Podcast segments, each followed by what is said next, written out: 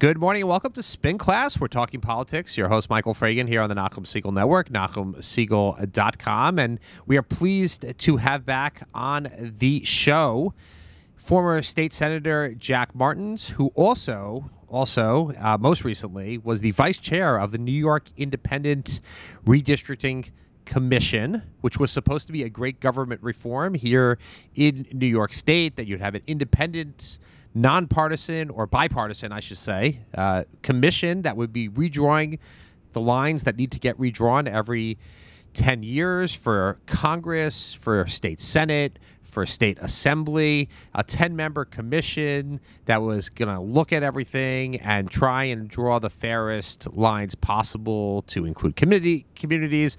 And we spoke to Jack a couple weeks ago, maybe at this point it was like 2 months ago, about where the commission was going and the different maps that it has. And now, according to press reports, and we'll get into the insider's view right now, the commission, which was tasked with one thing, which was producing a map, did not go ahead and do that. They produced two maps, so essentially really no official map. They're sending that to the legislature. And what happens and why does this matter? Here to talk about it all, Jack Martins. Jack, thanks for joining us. Great to be here, Michael. Thank you.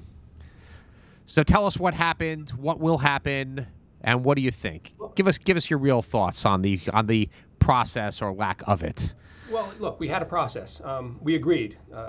10 members on the commission, 5 Democrats, 5 Republicans.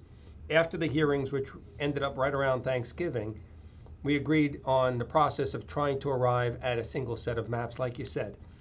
We had our line drawers, a Republican and a Democrat, consultants, get together and draw an initial map. The map was based on the maps that we had produced back in September. It was based on testimony that we heard at all the hearings we held across New York State.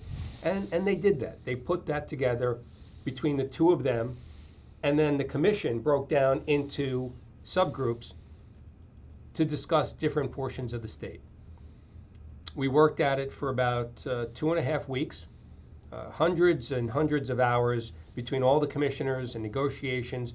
And we were down to maybe a handful of items, certainly less than 10 items statewide that we were trying to work out. And the Democrats, in the middle of a negotiation, read a statement saying they would no longer negotiate and walked away. Now, what does that mean? It means a couple of things. One, we had a process. We were negotiating. They got things. We got things in the map. But we were working collaboratively to get to a final set of maps, Congress, State Senate, and Assembly. And for some reason, they stopped. Now, Michael, we've all been in negotiations where somebody tells you, hey, look, if I don't get this, I'm walking. I cannot go beyond this point. That never happened. In the midst of wrapping up those final points, they basically said they're leaving, and that was it. And then they put forward their own map that they had prepared, the 5 of them with nobody else.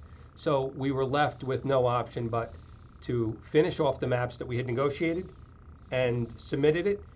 And both maps will be presented to the legislature just this next week. From what I understand, they will probably take it up next week, and we'll see where we go from there. But the legislature will have a set of maps that were prepared only by Democrats, a partisan map, and they'll have a set of maps that were prepared by the commission as a whole, for the most part. Let's say maybe 90% of the maps were prepared, and those last few items we completed in order to have a complete set of maps to get to the legislature. I would say that the maps we prepared reflect the priorities of both sides before they turned their backs and walked away. Okay, so Jack, I know it's difficult. We're talking about maps, and this is not, unfortunately, TV. It's radio. We're trying to get people to understand, why this matters and why it matters to them, and where do I fall out. And, the one thing I think everybody needs to keep in mind is that for 10 years, you are going to have this representative representing you potentially, or you're going to be in this district. It might not be the same person, obviously, but, it's this idea of elected officials pick their voters, or do the voters pick their elected officials? That's this age-old issue. But I think let's get back to second for this commission was created to be a reform, right? It was supposed to be that we would take it out of the hands of the legislature, and guess what? Now it's in the hands of the legislature. Yeah, the last thing that we as New Yorkers want are politicians drawing their own lines. That's the whole reason for having passed the constitutional amendment in 2014. We want it to be done in a bipartisan way where people have to agree, and that we're not just drawing lines so that we can ensure incumbency. Unfortunately, by the Democrats having walked away, they have frankly ensured that this process will continue, and if the legislature ends up voting down these maps, it will just come back to us for us to try and get together once again and put maps together. But your point is well made, Michael. Let's talk about where it makes a difference for us here in Nassau County, right? Where would it have made a difference? Their maps would propose drawing assembly districts that cross the Nassau-Queens boundary. We've always held that our forms of government out here on Long Island, villages, towns, hamlets, cities, with Glen Cove and Long Beach, are different than, the borough of Queens. Our school districts are different. How we govern is different. Our quality of life and suburban quality of life is protected by those structures. And so we've always maintained a firm line at the Queens-Nassau border to prevent the city and Nassau County from crossing over into each other because they're just so different. The Democrats would have three of those districts going across in the assembly, and would have a number of them going across for Congress. It's something that hasn't been done in the past as far as the state races are concerned. We can talk about Congress in a second, but it's important that we keep that line for our state districts at the Queens border. So let's just talk for a second about, this was supposed to be reform on the part of the Democrats, right? This was brought by Governor Cuomo, right? The former Governor Cuomo, as a great reform to the process, so that we would eliminate gerrymandering. We would eliminate this process. So at what point, and I guess as an insider only you can answer this, at what point did it break down? At what point did everybody stop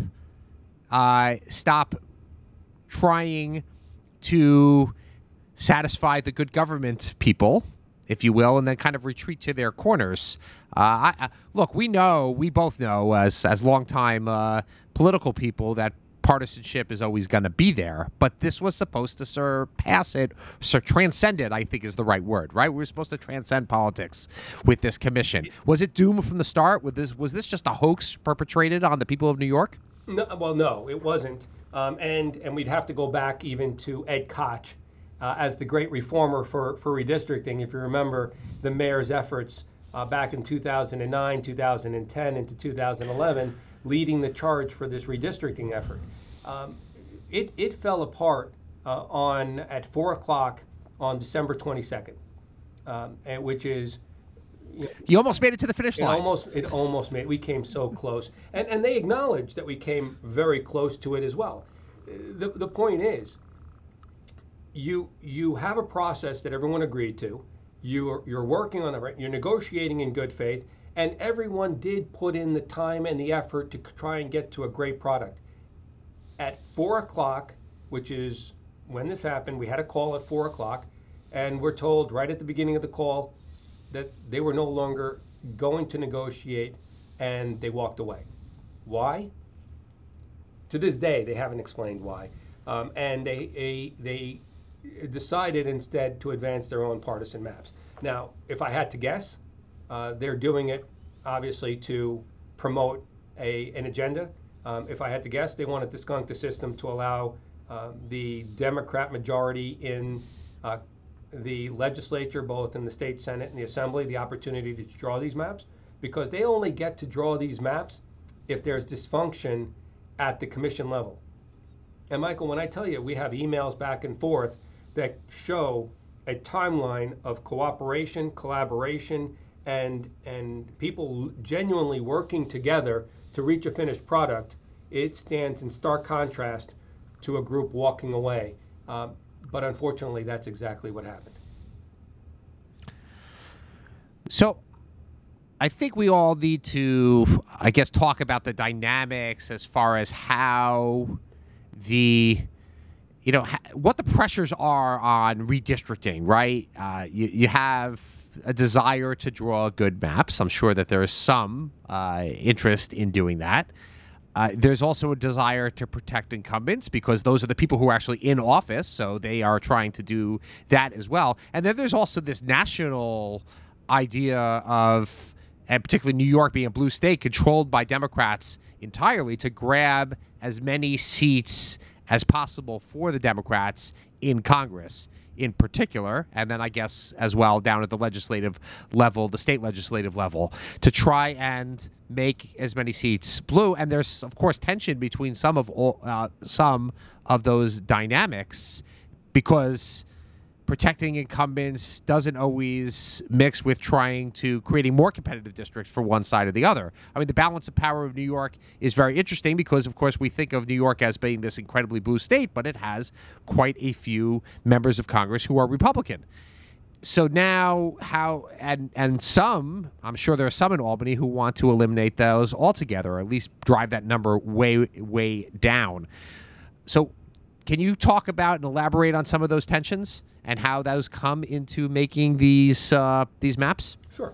You know, I'll start by saying, one, we purposely stayed away from even knowing where incumbents lived for not, and did not want maps influenced by incumbency. The real pressure, and I think on both sides, was identifying what we commonly call communities of interest. Which communities belong together, and why? And I think that the stark difference between the two sides was, you know, and I guess it comes from your background, and it comes from you know, a respect for the process itself. I believe that your communities are your villages, your towns, your neighborhoods, not necessarily crossing boundaries because you want to assemble a certain number of demographic. Yes, we have a responsibility, certainly, to protect those communities that have been underserved historically. You know, pursuant to the Voting Rights Act, you have to look at those communities, and you have to look for ways of giving them an opportunity to vote for people who can represent their voice. That goes for all types of ethnic, racial, religious backgrounds, and I think we did that. At the end of the day, it really comes down to your sense of how you assemble those communities. For us, it was making sure that we maintained that border between Queens and Nassau because there is a difference. We tried to create a congressional district that went from southwest Nassau County, from the five towns, and across the south shore of Brooklyn to Borough Park, to create a majority district centered on a language minority and, frankly, a religious minority. And I thought it was an appropriate district to have. And the pushback on that from the Democrats was pretty severe. Why? I don't know. Yet they were very concerned about making sure that the Asian community in Sunset Park in Brooklyn was tied to the Asian community in Chinatown in Lower Manhattan. So you can't choose and pick and choose winners and losers in this process. For the same reason you want to make sure that the Asian community is whole, you should also make sure that the communities of Borough Park and the five towns are whole as well. And how interesting would it have been to have a congressional district that was centered on the communities of the five towns and Borough Park, and what that could have meant in terms of having an advocate in Washington, D.C. for the community. Soundly rejected by the Democrats on the commission. Something particularly interesting to the listeners of this show. Well, I mean, it was there, and it was proposed But unfortunately was a, as they said, a non-starter. So, if you had to guess, and I don't want to force you to speculate, Senator Martins, but who skunked the process here? The five commissioners. Did people from outside come in to push you guys around? When you decide, when someone decides to walk away from a process like this, you have to ask the question: who benefits from their walking away? And who benefits from the commission not reaching a successful end to their process? When you get as far into the process as we did. And the only answer is there has to be a partisan advantage, and that this was done for the reasons of allowing eventually a legislature to be able to draw their own lines. Now, as I have said before, and I'll say it again, we are committed to doing our job. If in fact the legislature takes up these maps next week, as we expect, and they send them back, and we are tasked then, we have 2 weeks. If they do reject these maps, we have 2 weeks to reconsider and draw new lines. We'll be there to come up with alternatives. And I hope that the balance of the commission will also join us and not walk away as they did in the past. We have a responsibility to, frankly, the state of New York to get this right. And I'm not walking away from that. But if you ask where things break down and who could have influenced it, I think you just need to ask yourself who stands to benefit from the process failing, and I think it's pretty clear who that is. Well, let's talk for a second. I want, as we have to wrap up this this idea here, is what actually happens now? What if there is no consensus? What if in the end they don't have enough votes even to pass it? Right? There's a veto-proof, if you will. I'm sorry, not a veto-proof, a two-thirds majority in the state senate. But you don't necessarily have a lot of wiggle room with that. I mean, there could be incumbents who don't like the way the maps are drawn. It's hard to satisfy everybody all the time. So, as a former incumbent yourself, who looks at this, is how. What happens if there are no lines? It goes to a court. I mean, there's not a lot of time here. I know that everybody says, well, Election Day is November. But guess what? The primaries are actually in June. And because of that, the petitioning process, the district process, really has to be set in March. So we're in the middle of in the beginning of January. It's not a lot of time, especially if there's court challenges. Yeah, I agree. Here's the timeline. And we start from the end date and work our way back. I'm told that in order to properly prepare district maps, and to have them in place in order to prepare those petitions in advance of the primaries, they have to do it by mid-February. So we start in mid-February and work our way back. We're now, today is, we're in the first week of January. If the legislature rejects these maps next week, they come back and the commission has 2 weeks in order to prepare a revised map for their consideration. Now, the legislature has to vote on these next week. They have to vote up or down, yes or no, without modifying them, and they need a two-thirds vote in both houses, both the Senate and the Assembly. That means that everyone would have to vote for it. All of the majority members would have to vote for it, certainly. And if they lose any of them because they don't like the lines, they don't like how their district is configured and the like, they probably won't get that two-thirds vote. So it's coming back to us for us to rewrite. We'll redraw those. That we have 2 weeks to do that. That'll take us through the end of January, the very beginning of February, depending on when they actually vote. If they then reject that, again on a two-thirds vote, they have to go back and start the process over again and begin preparing their own lines for their consideration, and it needs to pass both houses and be signed by the governor before the middle of February. And to the extent that they do that, and there are people who are dissatisfied with the lines that are being presented and the process that's used to draw those lines, it is likely that there will be, as there has been in the past, a legal challenge, and this will end up in front of either a state court judge or a federal judge or both, depending on whether you're dealing with congressional lines or state lines, and it will end up being decided by a court. Again, remember the backdrop is February 15th, the last day or somewhere in mid-February, in order to properly inform the petition process in order to get the primaries done on time. So we don't have that much time to actually work through this process, and it's going to be a real challenge for us to get there. Again, we're a part of this process. We're going to do our part. We're going to take the legislature's lead with regard to the decision that they make, and then we'll take it upon ourselves to present the best maps we can, and we hope that the legislature will consider them properly. And if they don't, they have a very short time frame, a very short window within which they're going to have to prepare their own maps. Okay, last question for you, Jack. We'll talk a little bit of politics, I guess. But I'm sure you're very pleased with how Republicans have done well with Nassau County, Suffolk County, Long Island.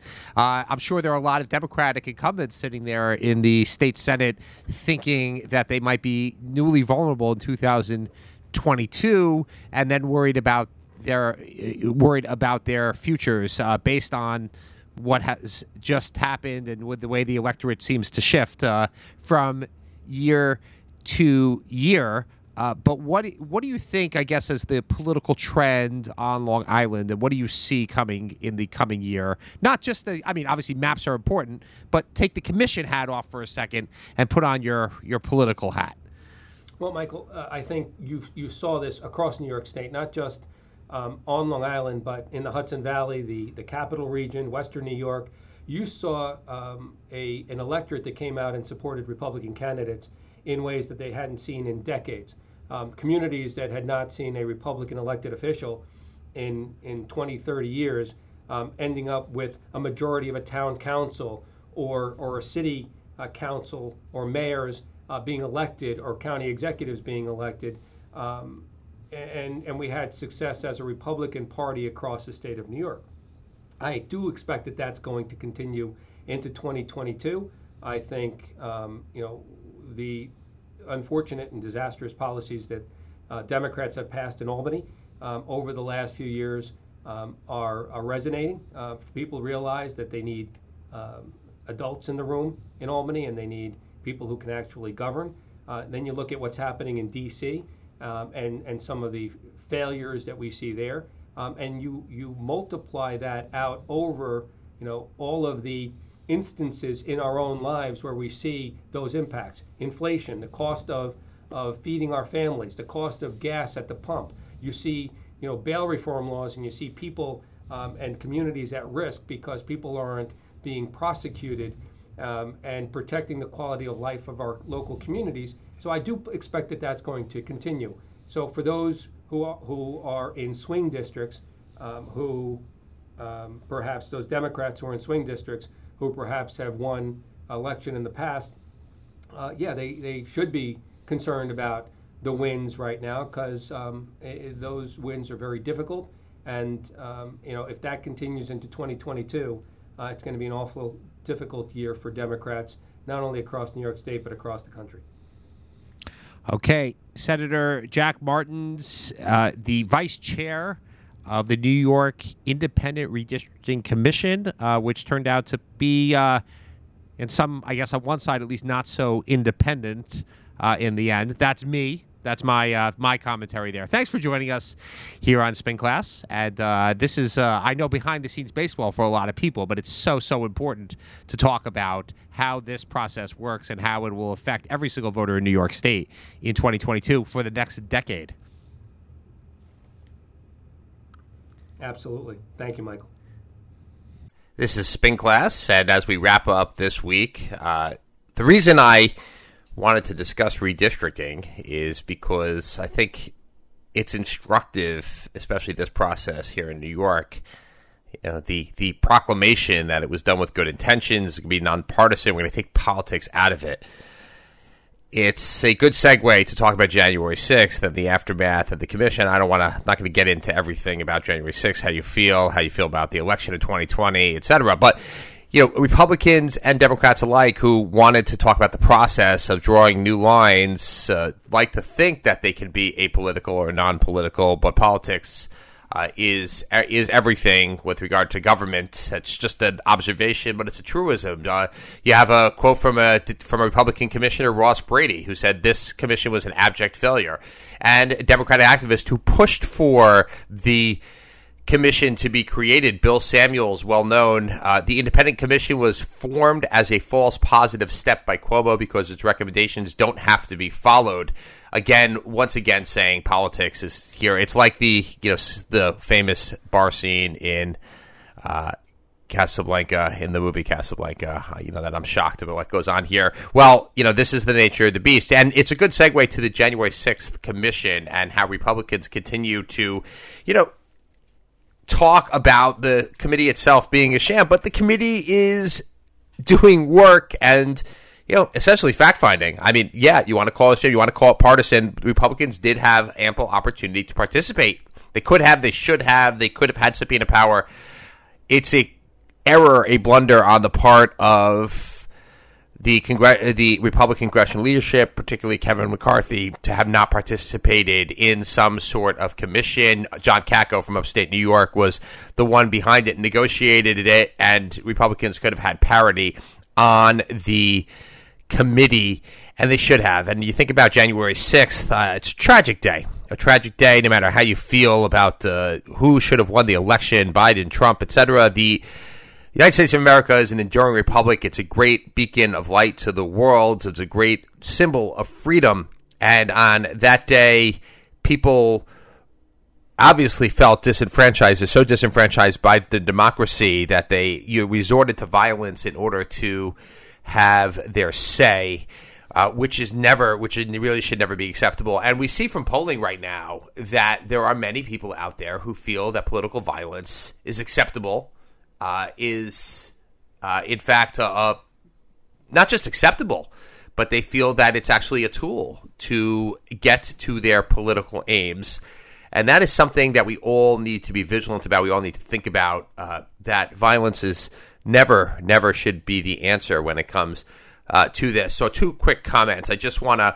I think we have to highlight something that was just really awful, and maybe it's a legacy of incredible Christian anti-Semitism that continues somehow to permeate some of the churches. This statement on behalf of all the churches in the Holy Land, meaning Israel, that the Christian community is dwindling and the Christian community is under siege, and just a statement. Now, on the face, okay, so you want to make a statement. What was the statement say? Countless incidents of physical and verbal assaults, holy sites regularly vandalized, and ongoing intimidation, and a systematic attempt to drive the Christian community out of Jerusalem and other parts of the Holy Land. And they talk specifically about Israel. Now, it's interesting because specifically the Archbishop of Canterbury, as Elliot Abrams points out in the Bulwark, very appropriately, the Archbishop of Canterbury does not criticize other countries that are losing Christian population in the Middle East, Iraq, Syria, Lebanon, Egypt, some with very long and proud Christian traditions, and Gaza and the West Bank. Israel, the Christian population is actually growing. It's a fact. And yet, let's criticize Israel. Let's single out Israel specifically for criticism. And this is the same time that the Church of England is apologizing for expelling the Jews back in the 1200s. Somehow, you know, we'll have two sides of it. The last comment, I think, is just something. The absurdity of the week is this poll that came out is that Latinos don't want to be referred to as Latinx. That the polling about that, progressives have this idea of what they want the world to be and how everybody should think and how everybody should look at themselves and this Latinx. You know, it's, of course, we sensitive as far as Hebrew is concerned, which is not gender neutral. We have gender terms. And that is something that is very necessary for us to keep in mind is when they come to tell us that we have to change our language as well. Well, guess what? You know, we have Latinos sitting there and they're saying, we don't want to be Latinx. These are not issues that we care about. And it polls very, very poorly amongst actual Latinos. No wonder why Donald Trump did well amongst Latino voters in 2020. 20, much to the surprise of many. That's it for this week here on Spinglass, here on the Nachum Siegel Network. Stay tuned for Jew in the City Speaks with Allison Joseph. See you next week, but also remember what happened on January 6th. Let's never repeat that day.